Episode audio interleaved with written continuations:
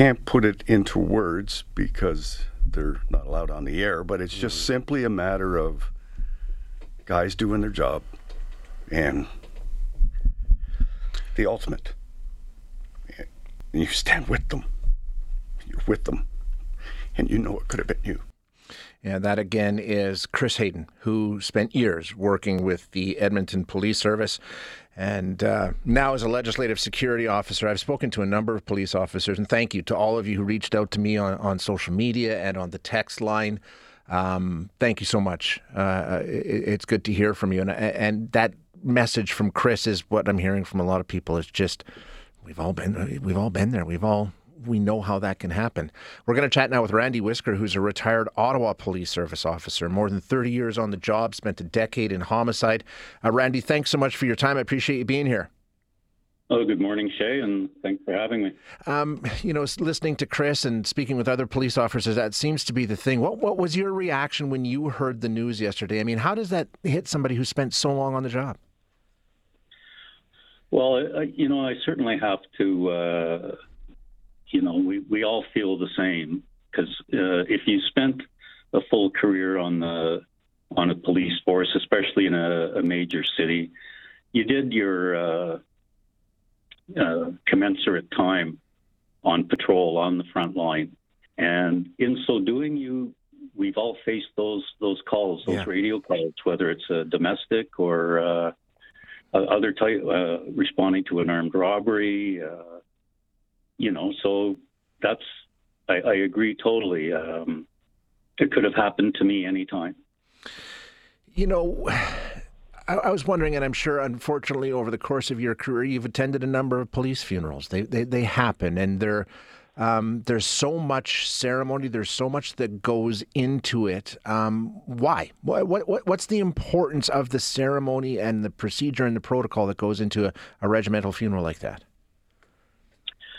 Well, I think it just goes to uh, to the public standard. Um, you know, there's the, the, police understand it. We're under uh, constant uh, scrutiny, uh, more so now than ever, and uh, you know, and and much of it, uh, in a lot of cases, justified, unfortunately, and maybe other times not so much.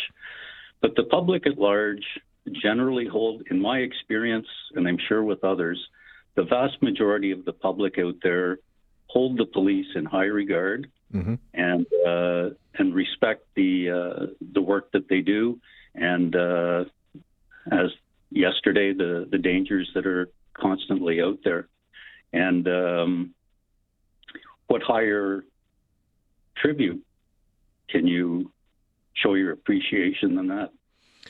Yeah, the, the thing that struck me yesterday is the fact that okay, so this happened, and and you know, I mean, those calls happen several times a night, every night in an, any major city in in Canada or in the continent or around the world. There's calls for domestic violence, unfortunately, every night.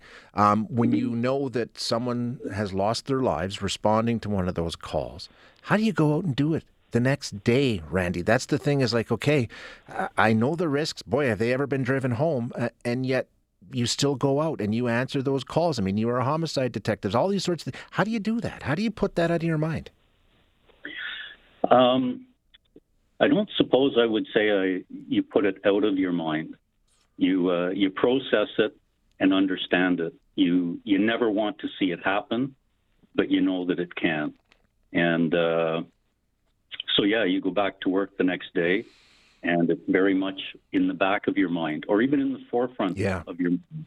But these officers, whether it happened within your jurisdiction or you hear about it elsewhere, um, you're a professional and you go back out the next day, you treat the public with respect, you, you take your next call um, without prejudice, without looking down on people or feeling vengeful you're professional and, and you're trained to uh, to do a job the right way.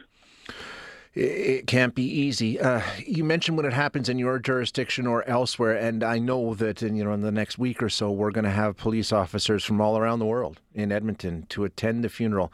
Um, does that speak to the brotherhood? Is that symbolic? Um, you know, we hear about this brother and sisterhood, this family of policing. Does that extend coast to coast to coast? Uh, absolutely. Um, because whether you're in Ottawa, Edmonton, uh, anywhere else, um, you know, the shoulder flash might change, but the job doesn't. Uh, because we can all relate to what everybody else does. Because no matter what city you're in, as a policeman, you're doing the very same job. And uh, you, you face those things every day, so you completely understand what's happening to uh, to your brothers and sisters elsewhere. Yeah, we talked to your son Brad, of course, is our content producer. We talked to him on the air yesterday about what it was like having a police officer for a dad, and you know that's also in the family's mind. And you, you know, you've got a young family, and you and you're answering these calls. Um, just walk us through how you balance the risk, the concern, the fact that you know that it's there, and I mean, it, it just seems to me like I, I, I couldn't do it, Randy. To be honest with you, I just couldn't do it. well, you know, it's. Um you know, when, when, you're doing it every day, um, it makes a difference. And, uh, you know, you, you, rely heavily on your training. Um, the, the, the training that uh, police officers are getting today, I look at what it was like when I started. It was it was very comprehensive, but the uh, the training that, that you get now, the the advance in uh, equipment, the the officers are tremendously uh, well equipped now. Uh, you know, use of force options, um, the the reinforcement on every on your annual training on uh, maintaining your situational awareness, your uh, your tactical approach to things. Um, so yeah, you you know you, you feel equipped. I'm sorry. You feel equipped. You feel like you have the tools to handle it.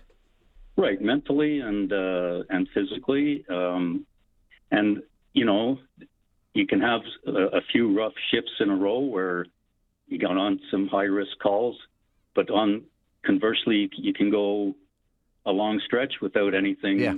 really dangerous occurring. And, and that doesn't mean you get complacent, but it just means that it, it is a day to day job and you take each day as it, as it happens. Yeah, it's an extraordinary job. Uh, Randy, thank you so much for your time. Unfortunately, I've got to go, but I do appreciate you joining us this morning. Well, thanks very much, and uh, all the best to you folks out there. Thank you very much.